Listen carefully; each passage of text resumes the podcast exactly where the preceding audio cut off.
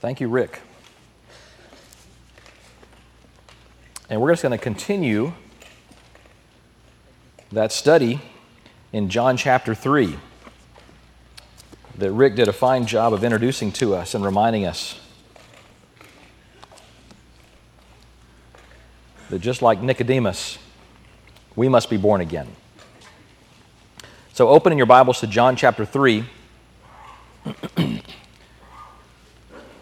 John 3, verses 1 through 15 this morning. We're continuing our, our chronological study through the Gospels. And this is where we are today. John 3, verses 1 through 15. This is the Word of God. Now there was a man of the Pharisees named Nicodemus a ruler of the Jews. This man came to Jesus by night and said to him, Rabbi, we know that you are a teacher come from God. For no one can do these signs that you do unless God is with him. Jesus answered him, Truly, truly I say to you, unless one is born again, he cannot see the kingdom of God. Nicodemus said to him, how can a man be born when he's old? Can he enter a second time into his mother's womb and be born? Jesus answered, Truly, truly, I say to you, unless one is born of water and of the Spirit, he cannot enter the kingdom of God. That which is born of the, of the flesh is flesh, and that which is born of the Spirit is spirit. Do not marvel that I said to you, You must be born again. The wind blows where it wishes, and you hear its sound, but you do not know where it comes from or where it goes. So it is with everyone who is born of the Spirit. Nicodemus said to him, How can these things be? Jesus answered him, Are you the teacher of Israel, and yet you do not understand these things? Truly, truly, I say to you, we speak of what we know and we bear witness to what we have seen, but you do not receive our testimony. If I have told you earthly things and you do not believe, how can you believe if I tell you heavenly things? No one has ascended into heaven except he who descended from heaven, the Son of Man. And as Moses lifted up the serpent in the wilderness, so must the Son of Man be lifted up, that whoever believes in him may have eternal life. Let's pray again. Father, we do thank you again this morning for the time of worship we've already experienced through singing praises and hymns to you. We thank you for our time of worship that we've spent in communion with you and communing with each other. We thank you for the, the worship through the prayers that have been offered already. And now, Lord, we, we turn our hearts to you and worship you through the sermon. We worship you, Lord, as we listen to your word being proclaimed. Father, we pray this morning that you would open our hearts to what you have to say to us, that we would be humble, that we would be pliable, that you would take away our heart of stone and give us a heart of flesh, as you have promised. Lord, there's some in the congregation who, who have yet to hope in you, who have yet to trust in you, who don't believe in your Son, Jesus Christ. Lord, it, it takes a miracle. It takes an act from you, an act from your Holy Spirit to awaken, awaken those.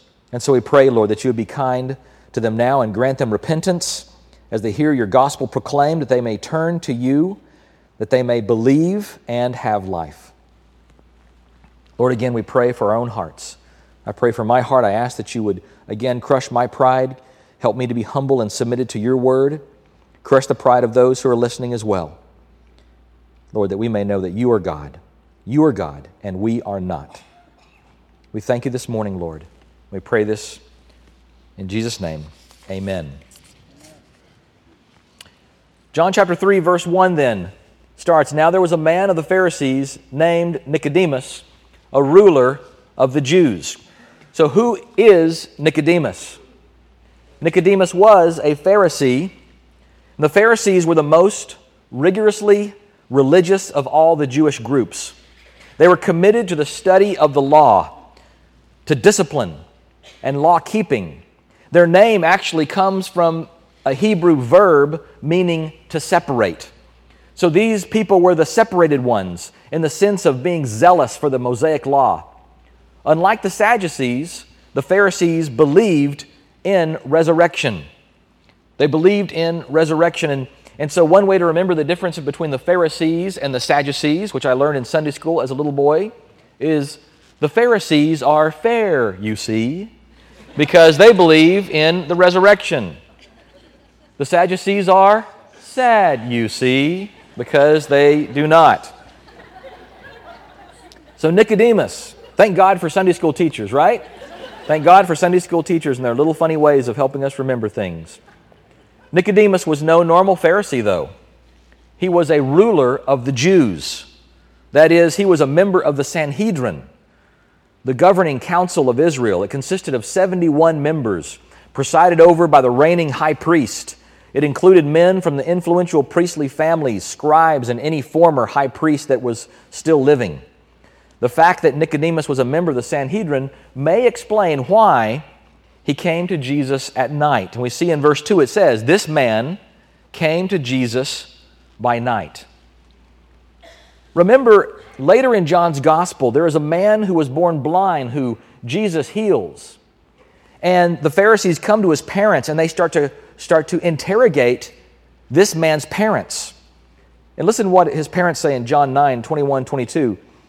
They ask him how this happened, and, and the parents say this But how he now sees, we do not know, nor do we know who opened his eyes. Ask him. He's of age, he'll speak for himself.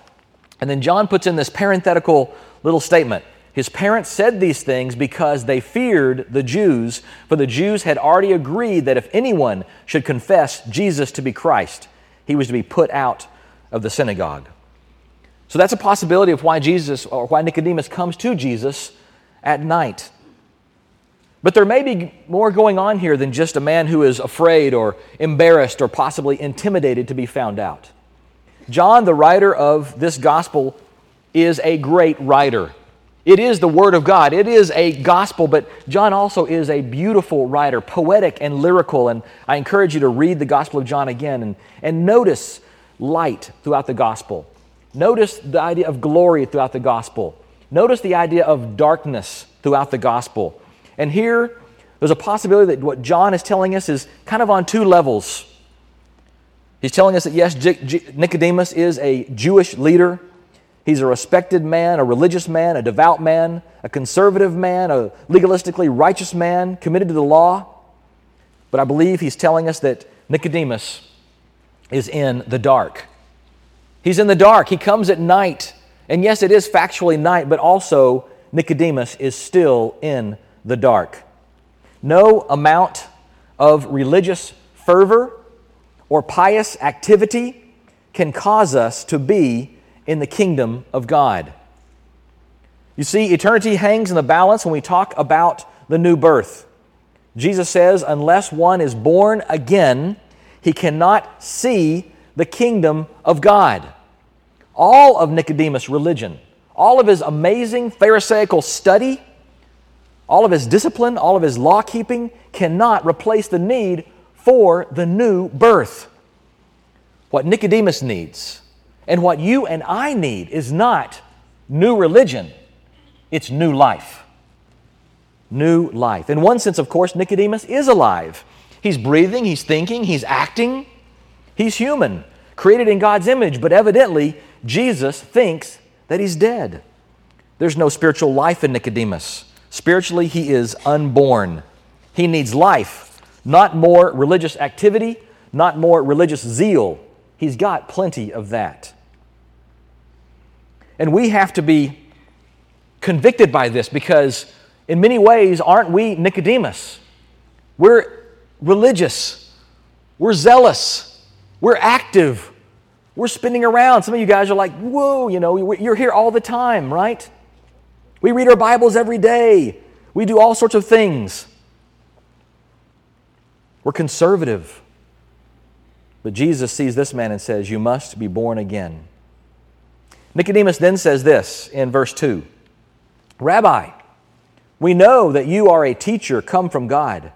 No one can do these signs that you do unless God is with him. Recognizing the power of God in Jesus and his authority to do miracles does not cause one to be in the kingdom of God. Seeing signs and wonders and being amazed at them and giving the miracle worker credit for them that he is from God saves no one.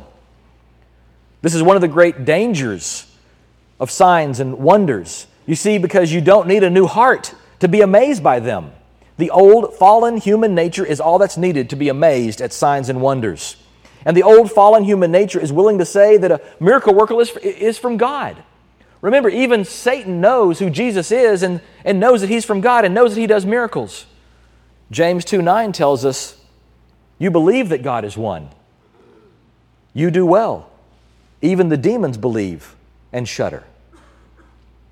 So, how does Jesus respond to Nicodemus? He starts by saying, Truly, truly, I say to you.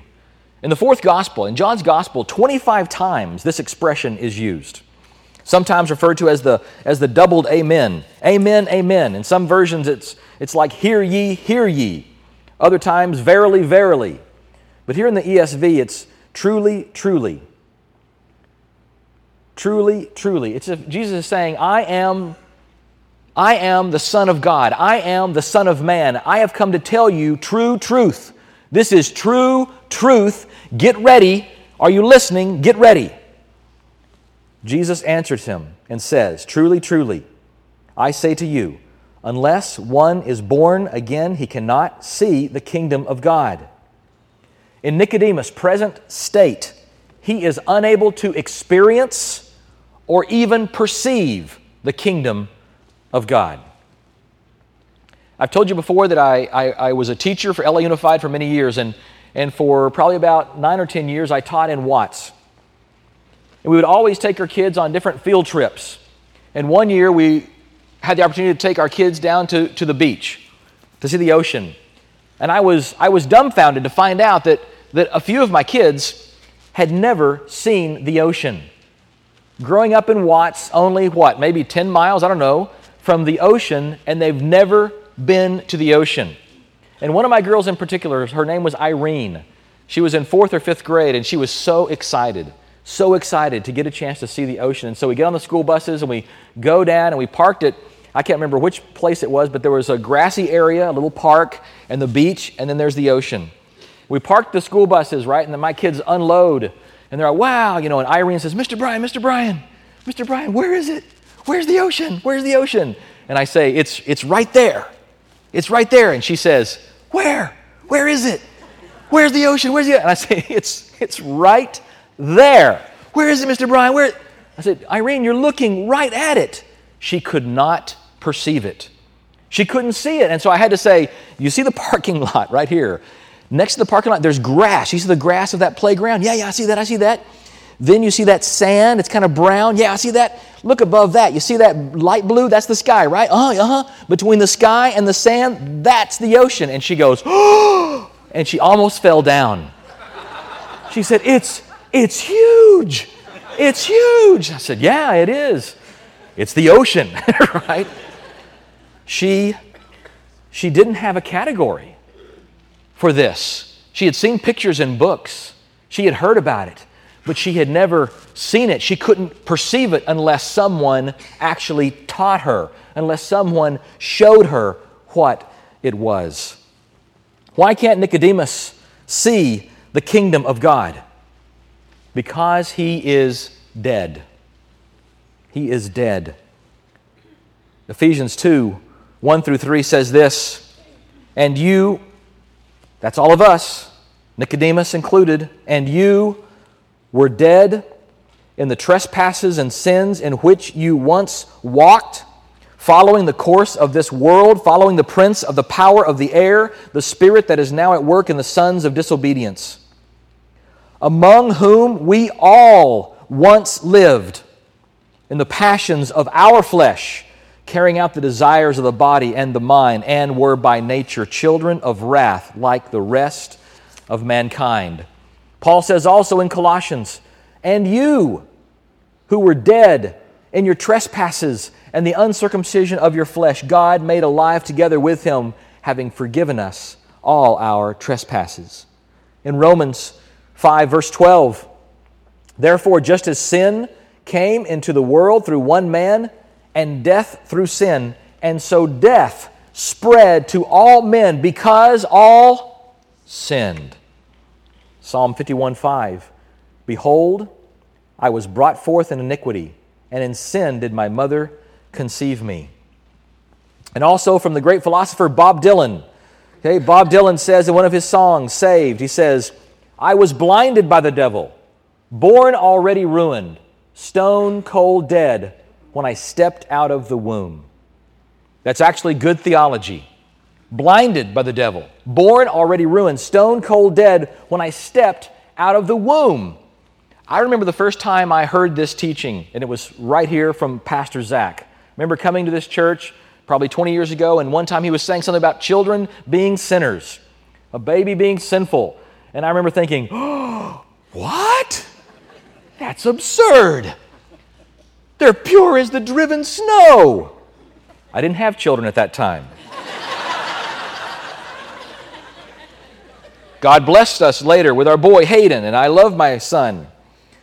And uh, I'll never forget. Well, what Zach said in that sermon was he asked this question. It was very, it, it, it, anyway, he just said this. He said, Do you ever have to teach a child to say no? I thought, huh, that's interesting. Well, I got a kid later, right? And I remember one time holding my son in my arms, and here he was, just a little bitty guy, right? And there he is, and his little arms are moving around and stuff, and he's kind of, you know, smiling and laughing, and kind of accidentally he kind of hit my face, right? And all of a sudden this look came into his eyes. Because I kind of react, oh, and he thought about it. I could see him thinking, he goes, and does it again, right on purpose. And I say, you know, no, right? No, Hayden, no. And again, the look, power, right? Does it again. And I grab his hand, and I, have taken growing kids God's way, right? I take his little hand and say, little squeeze, no, Hayden, no, don't hit dad, dad, no, right? He looks at me again, smacks me again, right? And so I give him, I, I got to step it up, right? A little swat on the hand, right? No, uh, no, uh, no, uh, right? Until my wife comes in and steps in and says, Give me the boy, okay?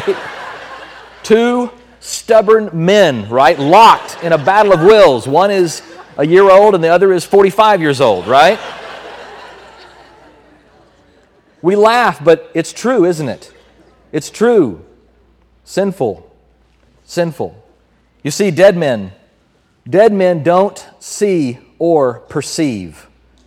They can't experience the kingdom of God without being born again or born from above. This is Nicodemus' helpless state, and it is ours as well. Nicodemus' next question proves that he has no understanding or perception of what Christ is talking about. Nicodemus says to him, How can a man be born when he's old? Can he enter a second time into his mother's womb and be born? And Jesus answered, Truly, truly, I say to you, unless one is born of water and the Spirit, he cannot enter the kingdom of God. That which is born of flesh is flesh, that which is born of the Spirit is spirit. Do not marvel that I say to you, You must be born again. Nicodemus, by his question, you can tell he, he's thinking that he must be literally born again. He, this doesn't make any sense to me. Now, the Greek word that is translated again is the Greek word anothen, and it can mean both again, and it can also mean from above. So there's a possibility that when, when Nicodemus hears this word, anothen, he's thinking just simply again, again. But it also can also mean as well both things up from above. Theologian Herman Ridderbos says this that a clear argument can be made for translating anothen as from above. Just as the Redeemer comes from above, so also the redeemed must be born from above. We are not, however, dealing with an essential difference. As is evident from verses 5 and 8, Jesus had in mind the birth of the Spirit, and it is of God. So such a birth is both from above and again. So to be born again, one must be born from above. Verse 5 Jesus answers, Truly, truly, I say to you, unless one is born of water and the Spirit, he cannot enter the kingdom of God. Now, I don't believe that Jesus here is referring to the amniotic fluid of the natural birth. I also don't believe that this is a reference to water baptism. I believe that, that Jesus is, is referring back to new covenant promises from the Old Testament, promises that are given to the Jews and to us from the Old Testament. And I believe also, as he even talks to Nicodemus, he says, You're a teacher of the law. You should know these things. So he points Nicodemus himself back to the Old Testament, back to the Old Law. You should know these things.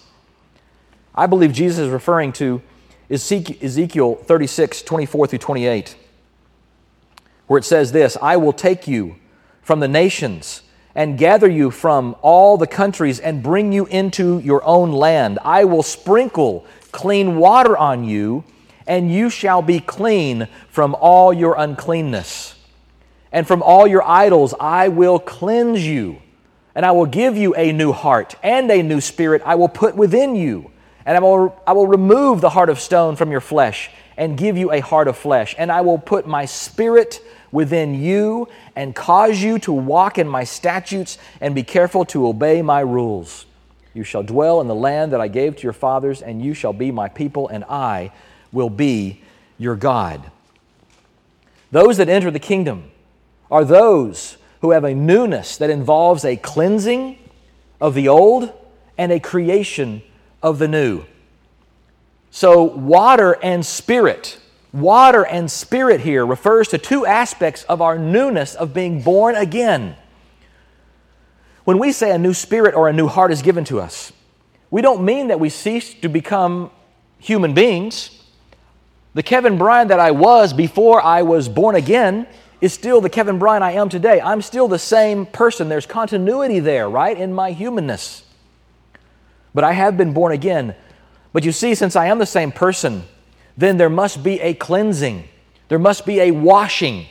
And this is what Jesus is referring to a washing of the water of the Word, a, a, a cleansing of my sinful self, a washing of the stain of sin taken away through the water of the Word, through, through the process of being born again. And so I, I believe this water in this passage refers to the guilt that, this, uh, that, that is washed away, that must be washed away. So, John 3 6 then. John 3 6, Jesus says, That which is born of the flesh is flesh, and that which is born of the Spirit is spirit. Jesus just says simply, flesh gives birth to flesh. Spirit gives birth to spirit.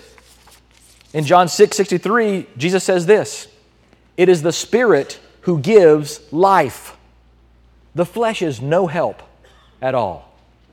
How much help is the flesh? None. None. The flesh can't help in the new birth. It's the Spirit who gives life. One theologian, Hendriksen, says this Jesus' word regarding the new birth shatters once for all every supposed excellence of man's attainment. All merit of humans all prerogatives of national birth or station. Spiritual birth is something one undergoes, not something one produces. As our efforts had nothing to do with our natural conception and birth, so in an analogous way, but a far, on a far higher plane, regeneration is not a work of ours. What a blow for Nicodemus his being a Jew gave him no part in the kingdom. His being a Pharisee esteemed him holier than other people, availed him nothing. His membership in the Sanhedrin and his fame as one of its scribes went for naught. This rabbi from Galilee calmly tells him that he has not yet entered into the kingdom. All on which he had built his hopes throughout a long, arduous life here sank into ruin and became a little worthless heap of ashes. That is profound. That is, it's a serious warning for us, isn't it? Let me ask you a question. What part did you play in your spiritual, stop, back up. What part did you play in your physical birth? Who says none? Who says some? Zachism there, right? What part did you play in your physical birth? You just showed up, didn't you? You were there. You didn't cause yourself to be born physically. You can't stand and shake your fist at your mom and say, No one asked me to be born. I mean, you can say that because it's true. No one did ask you. No one asked you to be born. We cannot cause our physical birth, we cannot cause the new birth. Teaching about the new birth is unsettling because it refers to something that is done to us, not something we do. John 1:13 emphasizes this. It refers to the children of God as those who were born not of blood, nor of the will of the flesh, nor of the will of man, but of God. Peter stresses the same thing. He says, "Blessed be the God and Father of our Lord Jesus Christ. According to his great mercy, he has caused us to be born again." We do not cause the new birth. Any good thing that we do is a result of the new birth, not a cause of the new birth. This means that the new birth is taken out of our hands, it is not in our control. So the new birth confronts us with our helplessness, our absolute dependence on someone outside ourselves. This is unsettling. And I, I want to be honest with you. This week, as I studied for this message and, and pondered over these passages, it, it disturbed me because I want to think that I'm a pretty good guy. God chose me because I'm, I'm cuter than you, okay? God chose me because I'm a special person. God chose me because, you know, God don't make no junk, right? God, God, God, no. This passage teaches us that the new birth is dependent on someone outside of me, not on me. Not on me. We're told that we won't see the kingdom of God unless we're born again, and we're told that we can't make ourselves to be born again. This is unsettling. Just as in our physical birth, we are passive in our spiritual birth. John 3 8 then. Jesus now turns and begins to illustrate to Nicodemus what he's trying to teach him by using an example from the wind. The word wind and the word spirit both are from the Greek word pneuma. They both can be, pneuma can be translated both spirit and wind. And so Jesus here is doing really a play on words in a way. And the spirit is often uh, illustrated in the Bible and shown to be like a mighty wind, right? So John 3 8, Jesus says, the wind blows where it wishes, and you hear its sound, but you do not know where it comes from or where it goes. So it is with everyone who is born of the Spirit. One day at my house, we were looking outside the front window, Hayden and I, and it was very windy. And Hayden says, Dad, Dad, look, look how windy it is. Man, it's really windy out there. And I say, Well, how do you know? Can you see the wind? No. I can't see it. Well, how do you know it's windy? Because the tree, Dad, the tree, it's going back and forth and the leaves are going all over the place and it's so windy. We see the wind, right? No, we don't see the wind. We see its result. We see the effects of the wind. That's what Jesus is teaching us here. The work of the wind. Jesus says four things about the wind in this picture. He says, the wind blows where it wishes. The wind blows where it wishes, where it wills. So the wind, the Spirit, the Spirit is free. He, He is the Spirit. The Spirit of God, the, the third person of the Trinity, is a, a person from the standpoint of His personality, who He is. It is not a force. The Spirit is not a force to be channeled and moved at our will. The Spirit Himself has a will of His own, right? He's not constrained by us. The emphasis falls on the will of the Spirit, not on ours. We just sang a little bit ago, we sang all powerful, untamable, right? We talked about how indescribable God is, all powerful, untamable. The Spirit of God is untamable. If you've ever read the Chronicles of Narnia, in the Chronicles of Narnia, when the little girl Lucy is getting ready to meet Aslan, Aslan is this great lion who rules over this fictional kingdom of, of Narnia. And Aslan is a picture of Christ. And so Lucy talks to the beavers, the little beavers, right? And, the, and Mr. Beaver tells her, We're going to introduce you to Aslan. You, you've never met Aslan. And she says, Well, who is he?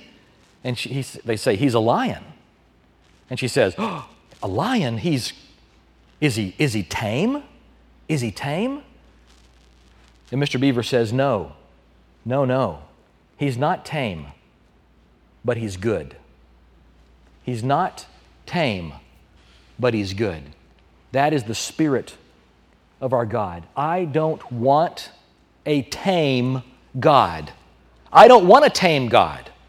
I don't want a God who I can command, who I can control, who I can say, pick this up, fetch that, do this, do that. I don't want a tame God. If that's my God, then guess what? I am God, and He is not. I want a God who is indescribable, uncontainable, untamable, who is powerful and active. So, so he, he has a will of his own. Number two, Jesus says, You hear its sound. You hear its sound. You hear the sound of the wind. This means that, that there are perceptible effects of the invisible wind. You can't see the wind, but you know there's wind because there's sound, there's pressure against, the, against your skin. Branches and leaves are flying, dust is flying. So it's the Spirit so is it, it is with the Spirit and work in regeneration. We can't see Him, but we can see His effect. When we are born again, we start to act like it. There's an effect in our new birth. Jesus also says, but you don't know where it comes from. This emphasizes that you don't originate the movement of the Spirit and you don't control the movement of the Spirit. You don't know. These words mean that there's a mystery here. The Spirit works in ways that we don't fully understand. This is like what Jesus says in Mark 4 26 through 27. There he says, The kingdom of God is as if a man should scatter seed on the ground. He sleeps and rises night and day, and the seed sprouts and grows, and he knows not how. The kingdom of God is like that. And Jesus says in John 3 5 that you can't enter the kingdom of God unless you are born again. That's why Jesus says we scatter the seed of the word and God causes new birth, and we don't know how. Jesus says at the end of that first sentence in verse 8, You don't know where it goes. He's saying you can't determine its origin, you can't determine his destination. The Spirit is free, He goes where He wills. So the point so far is that the, the wind or the Spirit is mysterious. He has a will of His own. He comes and he goes by his own laws. We don't control him. We didn't control him then. We don't control him now. We don't decide where the wind goes. The wind decides what the wind does. The Spirit decides what the Spirit does.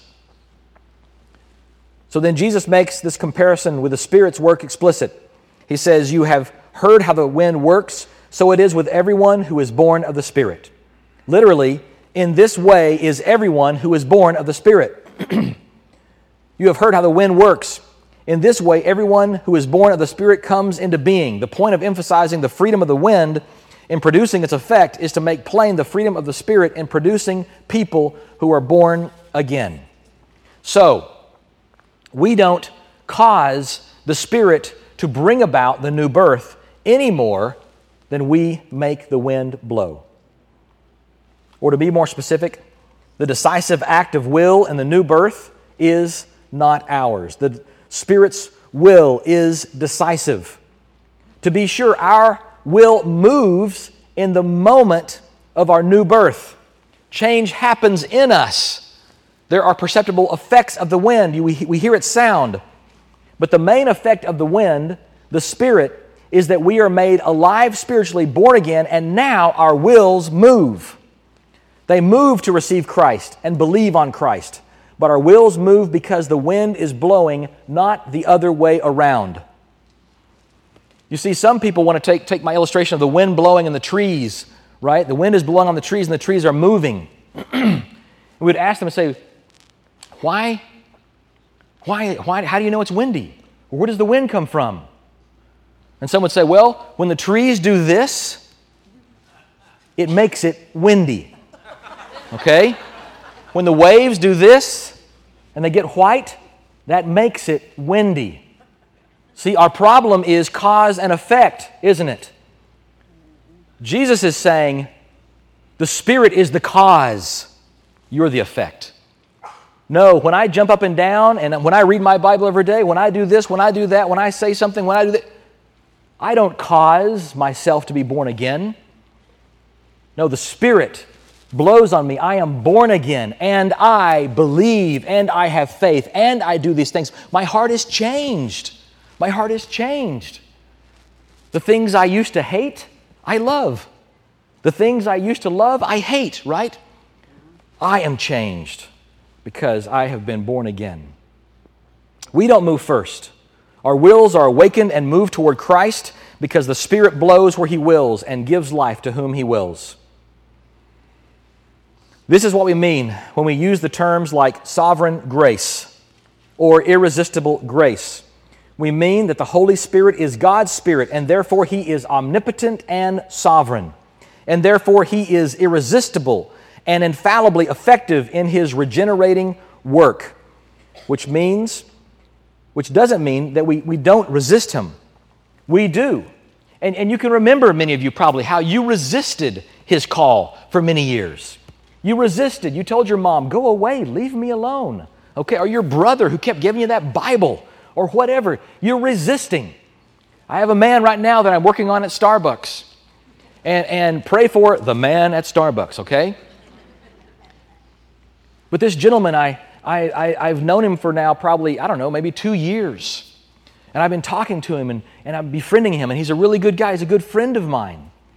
And I, and I said, let's, let's read the Bible together, right? I've witnessed to him and say, let's read the Bible together. And he just shuts me down. No, no way, no how, no, not at all, right?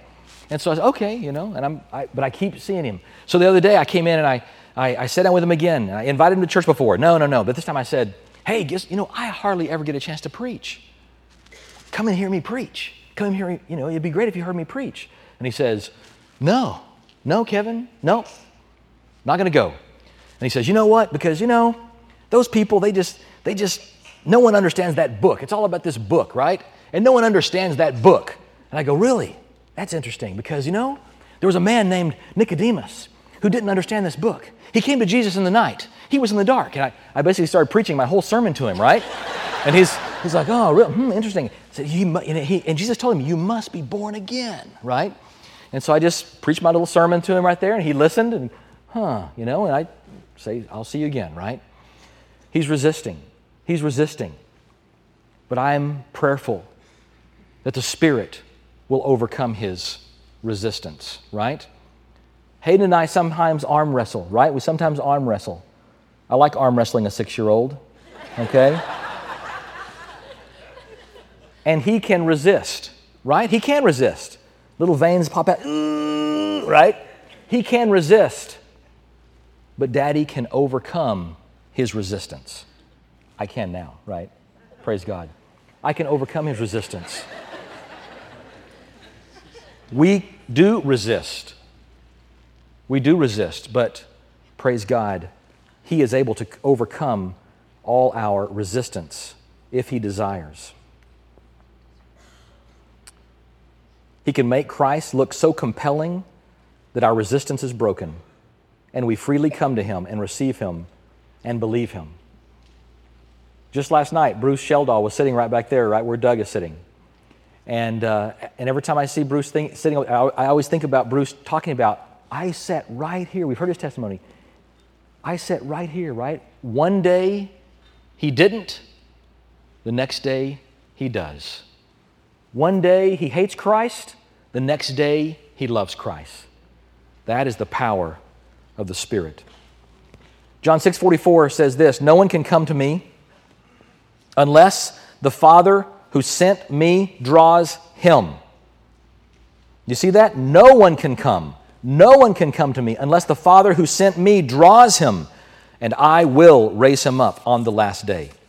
John 6:65, And he said, This is why I told you that no one can come to me unless it is granted him by the Father. Acts 13 48. When the Gentiles heard this, they began rejoicing and glorifying the word of the Lord, and as many as were appointed to eternal life believed. Romans 9 15 through 16 says this, quoting God, I will have mercy on whom I have mercy, and I will have compassion on whom I have compassion. So then, it does not depend on human will or exertion, but on God who has mercy. In other words, the wind blows where it wills in the work of regeneration. Philippians 2 12 through 13. Therefore, my beloved, as you have always obeyed, so now, not only as in my presence, but much more in my absence, work out your own salvation with fear and trembling. For it is God who works in you, both to will and to work for his good pleasure. In other words, our willing is owed to God's working. Or the very familiar Ephesians 2 8 through 9. For by grace you have been saved through faith, and this is not your own doing, it is the gift of God, not a result of works, so that no one may boast. At Judgment Day, you can't boast. You can't say, I was smarter than my brother, I was more righteous than my sister, I was better than the guy across the street. No. We say, Thank you, Lord. I have been saved. I have been saved because of your Holy Spirit that you caused me to born again and you granted me faith and you've given me all these things as a free gift of God. John 3:38 is teaching that being born again is decisively and ultimately the work of the Spirit's will, and secondarily and dependently the acting of our will. So, how do we respond to this? There are two ways we can respond in some, some fashion. Some, one way is to be threatened, and the other is to be thrilled. One group hears this teaching and says, Don't take away from me the power of my will to make the wind blow. I want to be in control. I want to, I want to do what I want to do. Don't tell me that I'm utterly dependent on God's free and sovereign grace to see Christ as my supreme treasure or receive Him for what He is. This person who feels this way, he feels he must have the, the decisive power of will, the final say to move the Spirit, to make the wind blow and we feel that way, we can, we can be threatened by this. For this person, this is, for this teaching, it's, it's bad news because it takes away my ultimate self determination. But there's another group of people who hear this and they're thrilled because they realize they are, they are, they are powerless, they are desperate. They know that they're utterly helpless and sinful, and there's no way they can incline themselves toward Christ. There's no way they can be good enough. They know that they're dead. And for this, this teaching is thrilling. This teaching is thrilling because it means it's all of God, it's all of grace. It doesn't depend on me, it depends on God. The wind blows where it wishes. You hear its sound, but you don't know where it's come from or where it goes. So it is with everyone who's born of the Spirit. We hear, There's hope for me. There's hope for me. God, God can blow on me. God can cause me to be born again. It's thrilling to know this that God is free and sovereign in His grace. And He does not depend on me to do His work. He does not depend on me to do His work. So, just at this point where we feel utterly helpless, and I'm sure probably Nicodemus feels that way too, Jesus kind of shifts the focus. Jesus stops describing the sovereign work of the Spirit in the new birth inside Nicodemus and inside us, and he shifts the focus off of our inner selves and onto the Son of Man. John 3 19, 9 through 15. He moves from really this big, deep theological discussion and just says, Look, Nicodemus says to him, How can these things be? Jesus answers again and says, Aren't you, are you the teacher of Israel and you don't understand these things? Truly, truly, I say to you, we speak of what we know and bear witness to what we have seen, but you do not receive our testimony. If I have told you earthly things and you do not believe, how can you believe if I tell you heavenly things? No one has ascended into heaven except he who descended from heaven, the Son of Man. And as Moses lifted up the serpent in the wilderness, so must the Son of Man be lifted up, that whoever believes in him may have eternal life. Jesus points Nicodemus back to that Old Testament story of the snakes coming and biting the people of Israel, and they are dying, and God tells him to make that snake and put it up on a stick and look at it. Just look at it. It goes back to our sermon a few weeks ago of Behold the Lamb of God. Just look, as Charles Spurgeon did. Just look and live. And so Jesus is telling Nicodemus, just look. Just look. Whoever believes in him may have eternal life. Listen to how John puts these ideas together in 1 John 5 4. He says, Everyone who has been born of God overcomes the world, and this is the victory that has overcome the world, our faith. Born of God. The key to victory is faith. The key to victory, because faith is the way we experience being born of God. 1 John 5 11, 12 says, This is the testimony that God gave us eternal life, and this is life in His Son. Whoever has the Son has life. Whoever does not have the Son of God does not have life. Therefore, when Jesus says it is the Spirit who gives life, the, help, the flesh is no help at all. And when he says you must be born of the Spirit in order to have life, he means in the new birth. The Holy Spirit supernaturally gives us spiritual life by connecting us with Jesus Christ through faith. For Jesus is life. Jesus is life. Unless one is born again, he cannot see the kingdom of God, and whoever believes in the Son has eternal life. Those two are connected. There is no spiritual life, no eternal life apart from connection with Jesus and belief in Jesus. And so today, even now, as we're concluding this sermon, we pray, even now with our eyes open, we pray and we ask the Holy Spirit to come now and blow on this congregation. Come now and, and cause people who are hearing, cause the dead to come to life. Take away their deafness, take away their blindness, take away their heart of stone and give them a heart of flesh so that they may hear and believe and have faith and have life.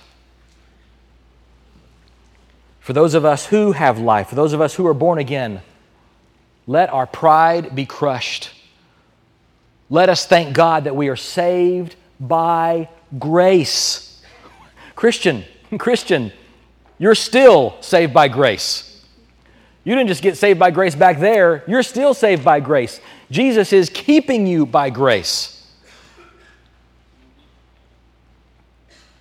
The truth is, if I could lose my salvation, I would.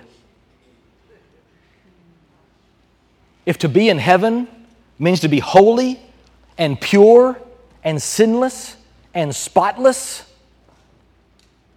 I can't be there. I am saved by grace.